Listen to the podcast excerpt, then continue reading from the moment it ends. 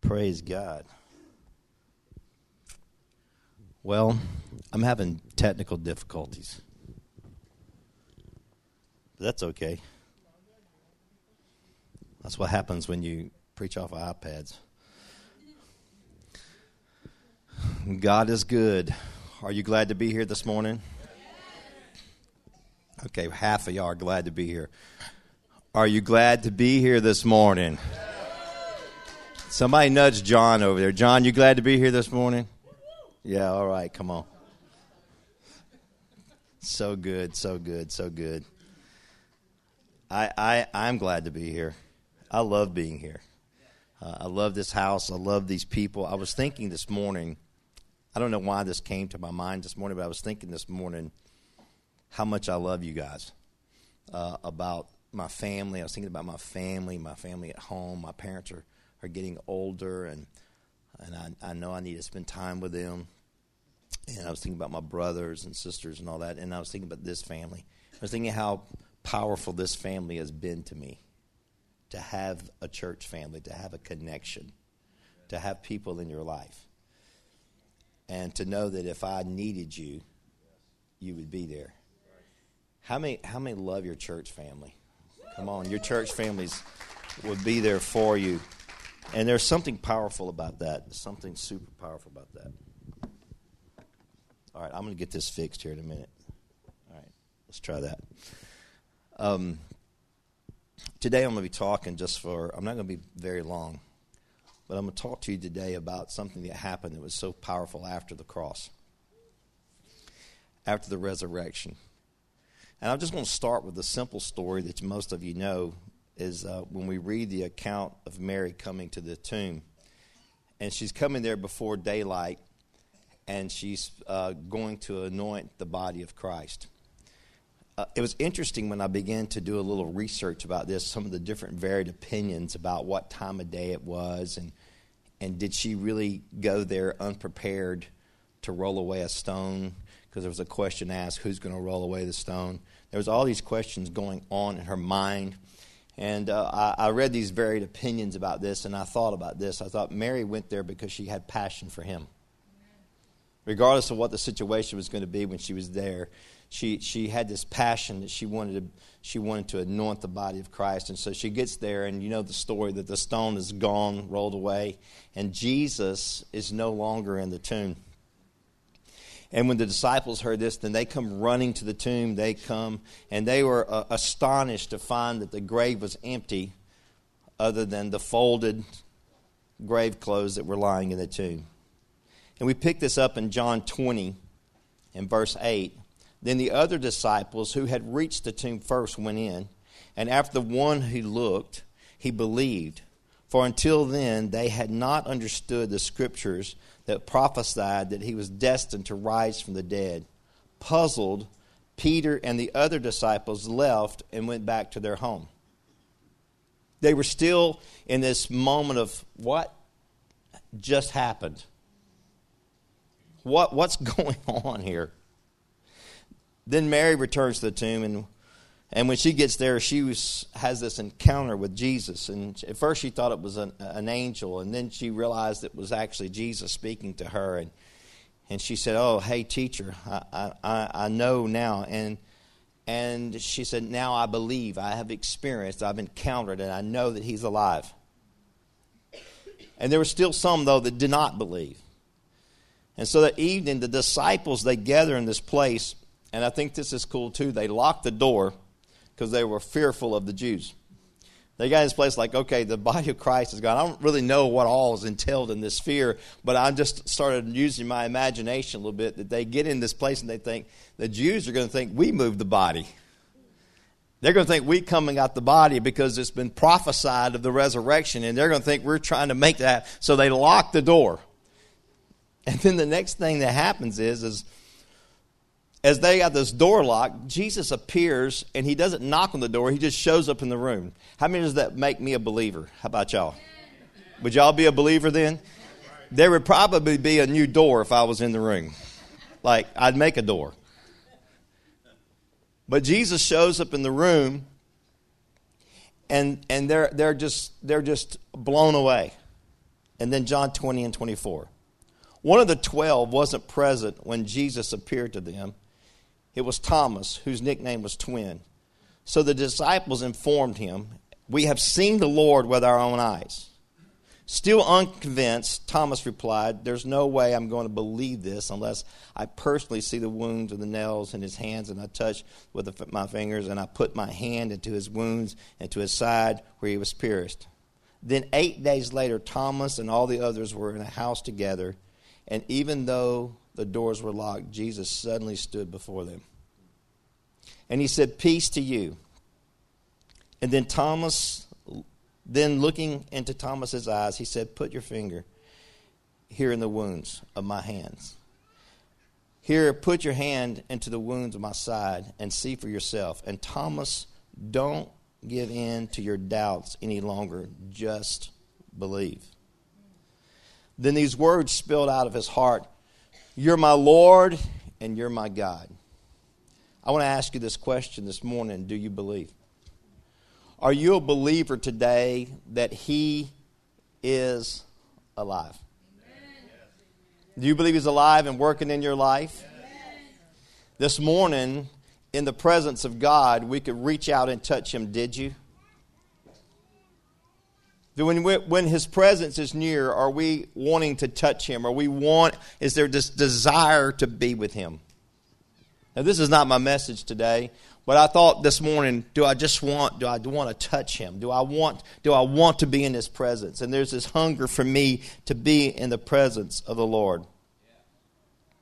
The scars of Jesus tell a story of the cross and the pain that he endured and the things that he had to go through for the sake of the world. And that he took on all of our sins and that he would die for even for a lonely, worthless sinner like myself that his heart was so big for the broken, his heart was so big for the uh, hurting. His, he loved with a passion that we can't even articulate or describe. Uh, there's no way to put into words, and even in the prophecy today, as Miss Deborah prophesied, that he's desiring to open the you to open the door. We cannot articulate or come into the words to say how much he really loves us. There, I don't have those words. My vocabulary's not that great there's no words that I can come up with. I could say a bunch of words, but they couldn't describe the love of Him because it's unbelievable. It's unimaginable. And to look into my own life and think about how much He loves me is, is, is incredible. And, um, and I've often said this if I was the Lord, if I was the Lord, I don't know that I could love me knowing the things that I've done. the way He loves me. He loves us with this crazy kind of love. I, I, even thought about changing, you know, our little slogan for our church is loving, you know, as, as serving God and serving people. I thought about just changing it. Let's just change it to He's crazy in love with you. Because that says it all. Because He's cra- if you understand how crazy in love He is with you, it changes everything in your life. And he had these scars in his hands that were telling a story. You see, I have a scar on my shoulder, and most of you have never seen it, but it's an injury that happened to me when I was working offshore.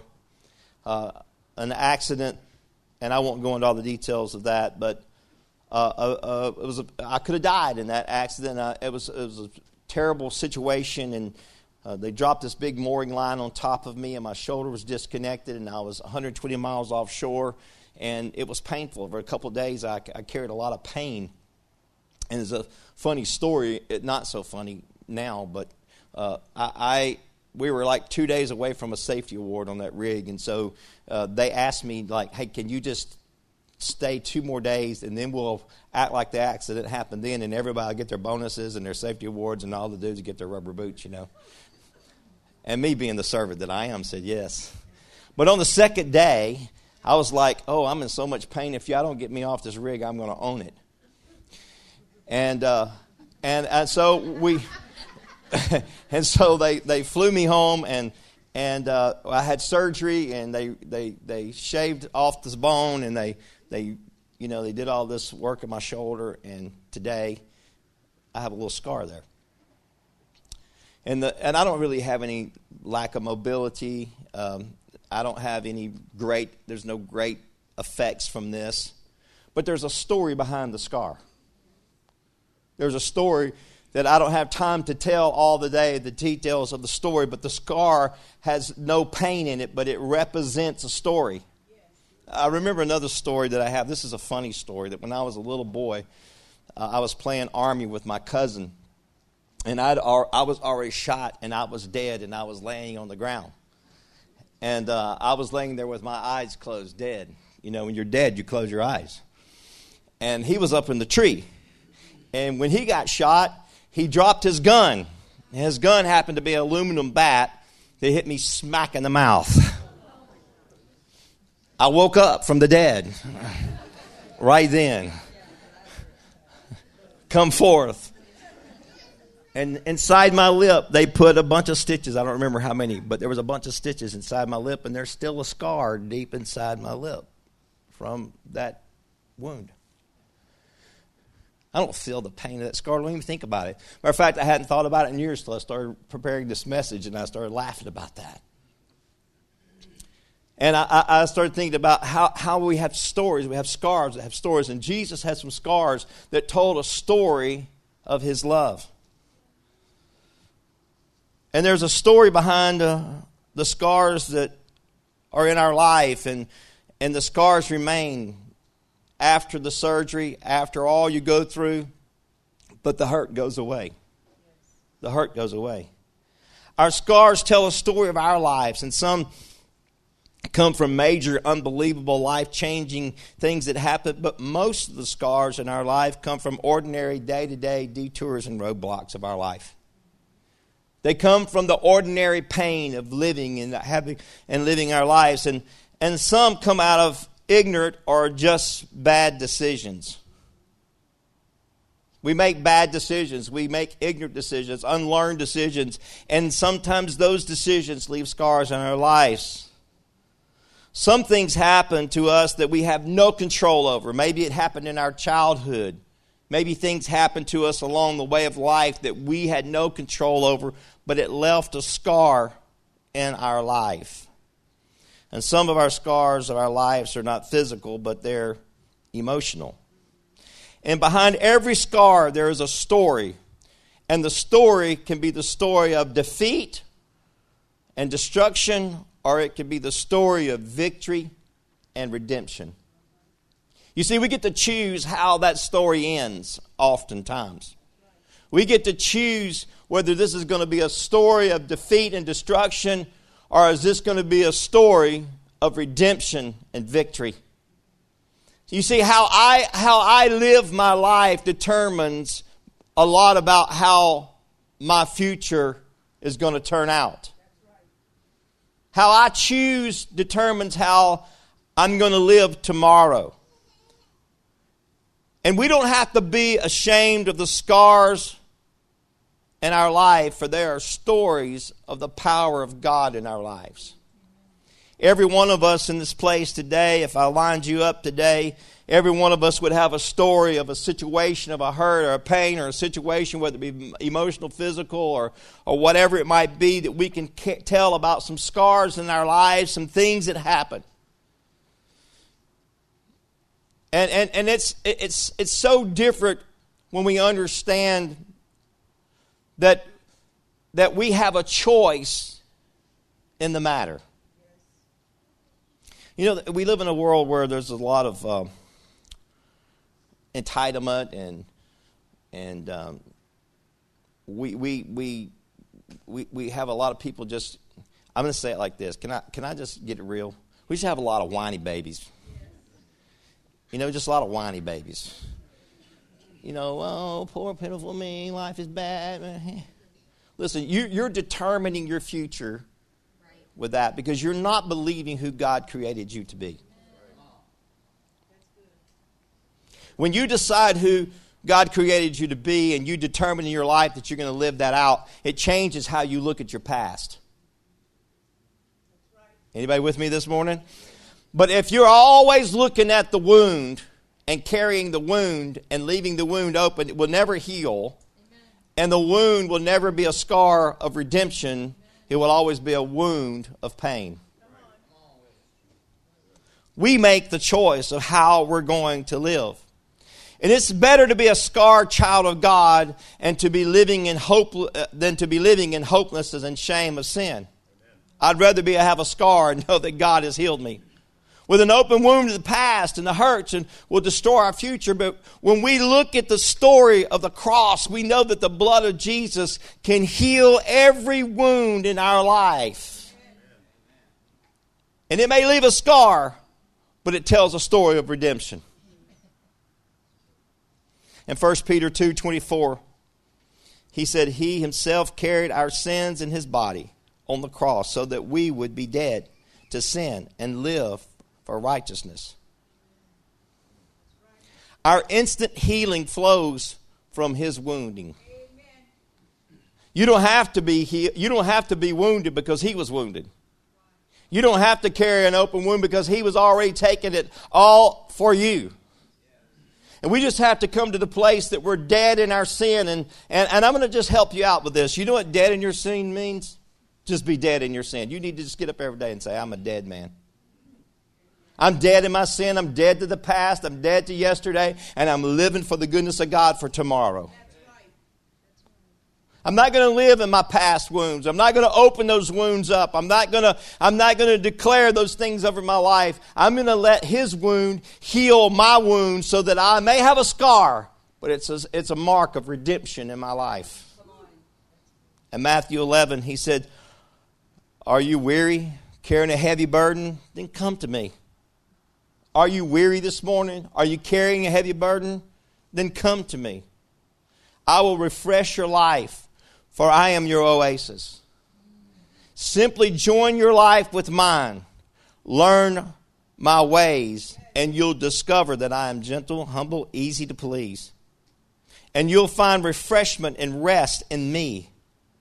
For all that I require of you will be pleasant and easy to bear. Come to the oasis this morning. Come to the place of rest this morning. Come and lay your life down before Him and say, Lord, I'm going to allow you in my life to heal the wounds of my life. I'm going to, I'm going to, I'm going to open my heart and I'm going to let the cross, the finished work of Calvary, work in my life. And this open wound, this hurting place, is going to be a scar of redemption, but it's going to be a story of the past and hope for the future. He wants to heal us, not just our body, but our soul and our emotion. And those places of pain that come from hurts and disappointments in life and mistakes that we've made. Now, there's nobody in this place today. I don't need to say that everybody's been disappointed. Raise your hand because I know you've all been disappointed. Maybe I should say this if you've never been disappointed, raise your hand. And if you raise your hand, I'm going to give you the mic because you need to be the one preaching. I'm going to say if you've never made a mistake in this place this morning, and then God bless you, you're amazing. But as for most of us, there's been disappointments in our lives and there's been mistakes made, and there's been situations in our life that we would say, I have some regrets over those things. But when we give them to God, we, we leave our regrets at the altar, we leave our pain at the altar, and we come out of that place of pain and we say, Lord, I'm looking to my future and to my hope and to the future of what you have for me. He brings peace and rest. And I love Isaiah out of the message, and I don't have this on the screen, but it's Isaiah 40 out of the message. It says, He energizes those who get tired. How many are tired this morning? Come on, if you're tired this morning, raise your hand. I want you to raise your hand if you're tired. Come on, you're just tired. I'm not talking about you worked hard this week. I'm talking about you're just tired. Life is hard. Do you ever get that place where life is just hard? You know, okay, I'm the only one. You just get tired. Look, I, I talk to people sometime and I say, they say, man, Pastor, I'm tired. I've told people before, I'm tired. And then you say, well, what are you tired of? I don't know. I'm just tired. I'm just tired. What is it? It's the weight of the world. It, it, it's, the, it's, it's just the everyday life. It's the things that we're walking through, and we're tired. We're mentally tired. We're emotionally tired. We're physically tired. Come on, somebody. There are times in our life that we're just worn out from, from the weariness of life. Last week, last week, I don't know, Kenyon, you're still in the room somewhere. Last week, Kenyon and, and Matt and some come help me. Paw Paul come help me, and we were we were trying to get in some subsurface drainage in my house. And and look, you want to find out how old you are? Get a shovel and a pickaxe, and there will be a there, you will revelation will come. I told my wife I was laying in bed. I said the muscles on the top of my feet are hurting. I didn't even know I had muscles on top of my feet. My back's hurting. My knees are hurting. My elbows are hurting. My pinky finger was hurting. Everything was hurting.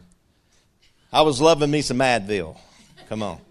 In the name of Jesus, an Advil. But you, but you know what the revelation was is there's there's times in life that we are we're in we're, we're just in the we're in that part of our life and, and, and we're carrying things and we're life is hurting and it's heavy. Are you with me this morning? He said he energizes those who get tired. He gives fresh strength to the dropouts. For even young people tire and drop out. For young folks in their prime stumble and fall. They talking about us, us young folks. But those who wait upon God get fresh strength. Those who wait upon the Lord. How many, how many ever paused in those moments where you were saying, Oh, I'm tired? Oh, wait a minute, I'm going to give you some cure right now. When you're going through that time in your life, oh, I'm tired, you need to stop and wait on the Lord. I, I don't have time to wait on the Lord. You don't have time not to wait on the Lord. Oh, you didn't get that. Well, I, I got too much to do to wait on the Lord. No, you got too much to do not to wait on the Lord. I got too much. T- I got too much going on to pray. No, you got too much going on not to pray. Oh, I got too much going on in my life to fast. I, I got to work and I got this to go. I got to go to do this. And if I'm fa- I can't I can't fast during all this time. I got too much. You got too much going on not to fast because the word says these things come of not but by prayer and fasting. Oh, nobody's listening to me when I got on fasting. It just went. we don't believe in that now, Pastor. We're going to feast and believe. Sometimes you got to fast and pray. You got to wait on the Lord. You got to come to Him. He's going to refresh you. And we think of prayer and we think of fasting as work. And really, it's not. If you make prayer and fasting work, you're not going to pray and fast. You already got enough work. But if you, if, if you make prayer and fasting presence driven, wanting more of Him, you'll want to pray and fast. Uh, anybody in this place this morning? You'll desire His presence. You'll desire that refreshing. You'll desire that strength that comes from the Lord. And then he says they spare their wings and they soar like they spread their wings. I'm sorry, and they they soar like eagles and they run and they don't get tired and they walk and they don't get behind. Now I'm going to preach a little message right here before I let you go today. I don't believe we get burnt out because we're we're working too hard. I believe we get burnt out because we're not waiting enough. Oh, Pastor, I'm burnt out. That's because you hadn't spent enough time with God. Oh, Pastor, I can't do anymore. I'm burnt out. I'm burnt out with God. I'm burnt out with church. I'm burnt out with marriage. I'm burnt out with kids. I'm burnt out with everything in my life. You need to stop and wait on the Lord. I don't think you're going to burn out when you're burning with. And I've never found people that was after the presence of God burn out. I found people that are carnal, won't pray, trying to operate their life out of their own strength, burn out. I wasn't going to preach that, but that's good right there. I'm glad I threw that in today. You need to burn with, not burn out. And when you get time to wait on Him and you get in His presence, He's going to give you strength like an eagle. You're going to fly. You're going to soar. You're going to run and you're not going to grow weary. You're going to walk and you're not going to faint when you're, when you're waiting on Him. Somebody say, pause. We just need to pause sometimes. Man, if I just, how many's ever, I don't, this ain't my message, but this is good. How, how many's ever just went to bed tired and you woke up just as tired? Come on, anybody ever done that? How many do that regular? you go to bed, like if I just had more sleep, I'd feel better. No, you won't. Because, see, what's not resting in you, sleep can't heal. Now, I'm not against sleep. I'm not saying don't sleep. You need to sleep. I'm just simply saying what you're missing won't come from sleep. As a matter of fact, when I walked through my deepest hour of my life in depression, I slept more than I ever slept in my life. I woke up still depressed. You, are not going to find that just by going on a vacation. Man, if I could just have a vacation. Man, you go, you go on a vacation, you come back, and you're tired from vacation. And again, I'm not, I'm not going vacation when you're feeling good, not when you're feeling bad. Enjoy vacation. I'm not against vacation. Matter of fact, I'm about ready for one. But I, I want to tell you, all of those things in life, sleep and vacation, those will not give you rest like waiting upon Him. When you get in His presence and you just wait upon Him and you learn to lean into Him, He's going to give you rest and He's going to give you strength like an eagle and you're going to run and you won't burn out. Anyway, let me finish my message. So we don't let scars define us. They only tell a story of past victories. Jesus has already done the work for our healing, and we simply have to believe. Put our trust in Him. Put our, how many has heard that sermon preached all your life? Put your trust in God. Put our trust in Him.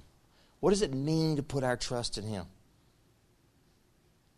What does it mean to put? I tell you what it means to put really put your trust in Him is when you take your hands off of the things that you cannot accomplish and say, "Here it is, God." It's a place of surrender. Many of us spend a lifetime trying to fix what is broken in their lives.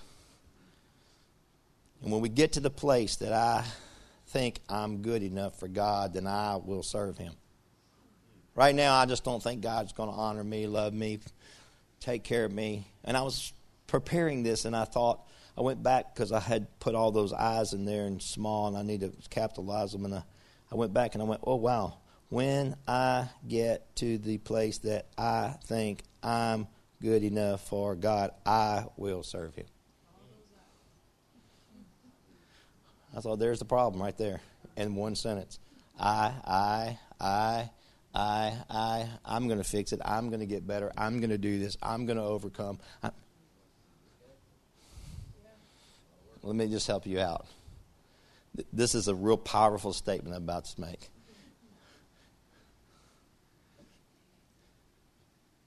The I in you is the problem.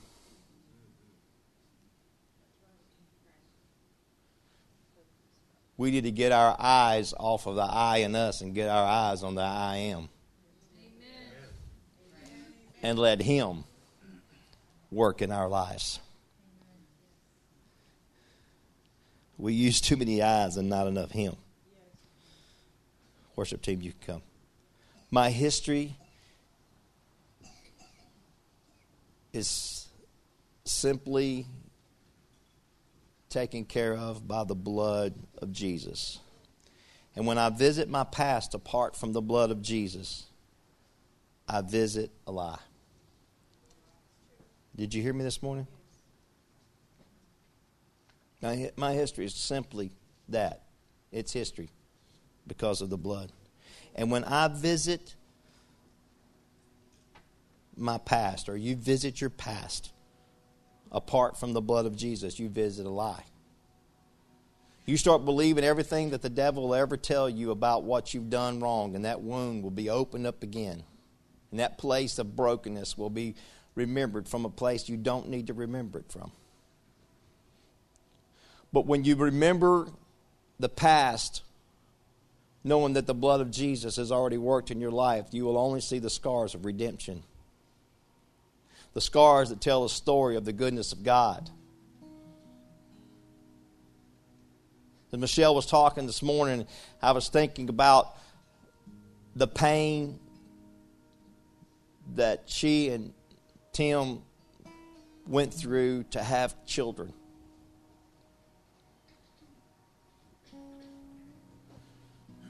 But those are scars of the past because of the blood of Jesus. Have been redeemed. And now she's pulling her hair out because she's got them.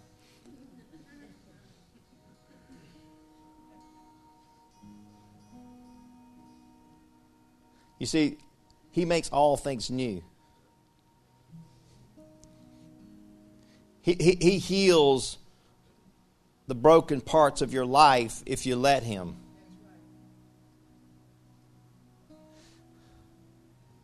But if you hold on to those places in your life, your scar will never be a story of His greatness. You see, our past has no part of our present or our future other than to testify of the greatness of God. So my star, my scar has become the story of his goodness and his good pleasure in my life.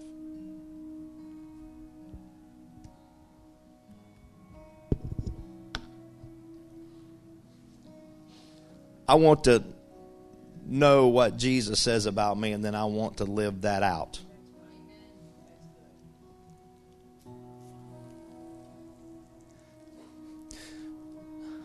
I don't really care what people say about me.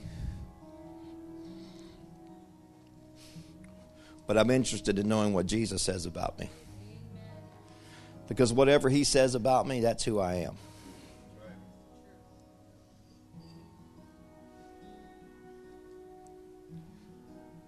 And when I know who I am, there's nothing that can stop me. Nothing.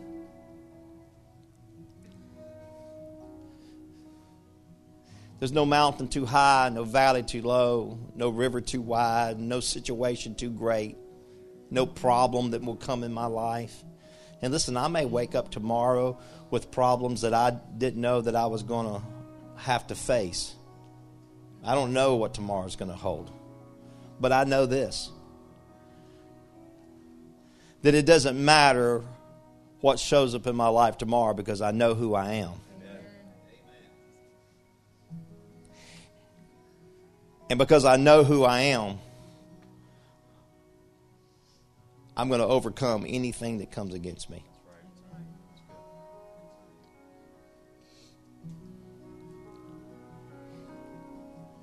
So I look at the scars of my past and I, I look at those days and I say, Well, thank you, God. Thank you, God. I, I see that scar and I remember those days.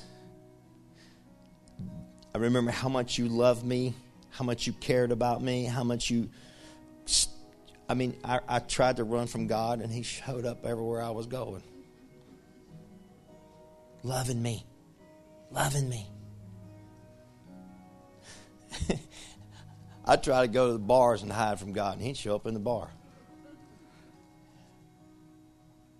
He'd send a little messenger. Some somebody show up. Oh, I remember you from church. Oh, shut up. You can run, but you can't hide. See, because God's going to find you.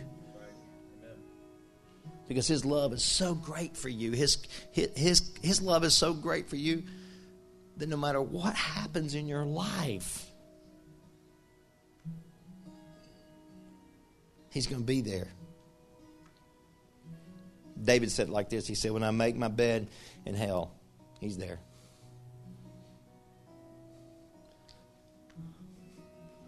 He's there. And the cross and the resurrection and the power of God in your life redeems it all.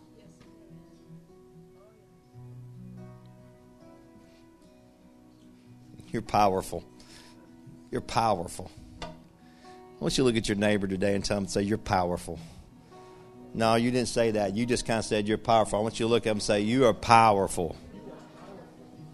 Yes. You're powerful. The enemy wants you to believe everything but that. But you're powerful. Well, how do I know I'm powerful? Well, listen, I'm a child of the Most High God. I'm a child of the King. I got his seal. I got his promise. I want to help somebody today. This this this just thought just come to my mind. I want to share it before I finish today. I went to a funeral a few years ago with all my relatives. A lot of you may not know this, but some most of you know that in my past I was, you know, I was drug drug head and hippie and messed up little dude. But um, went to this funeral just a few years ago, and I sat at the table, and um, sat with my cousins, and they're all in ministry, and this one and that one, and most of them are in church, and and when I left there, I kind of chuckled because after 30 plus years of ministry, not a single one of them asked me how the church was, how my family was, how's how many souls are you winning, how you know, none of those questions about the kingdom came up.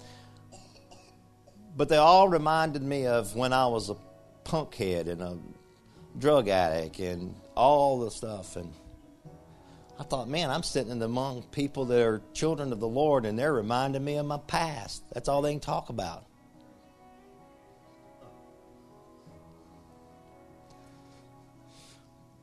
I'm glad I'm redeemed because I walked out of there laughing, think, well, I'm glad I know who I am, or that would have been a bad, that would have been a bad visit, right?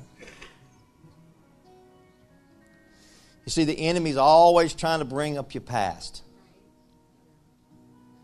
And this simple little cliche that we've heard in church, we sometimes forget. When the enemy's bringing up your past, pause for a minute and bring up his future.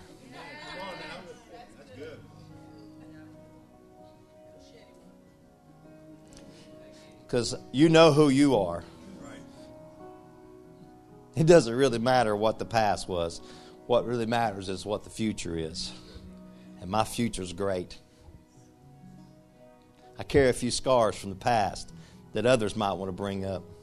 But those scars are reminding me that God has been so good to me.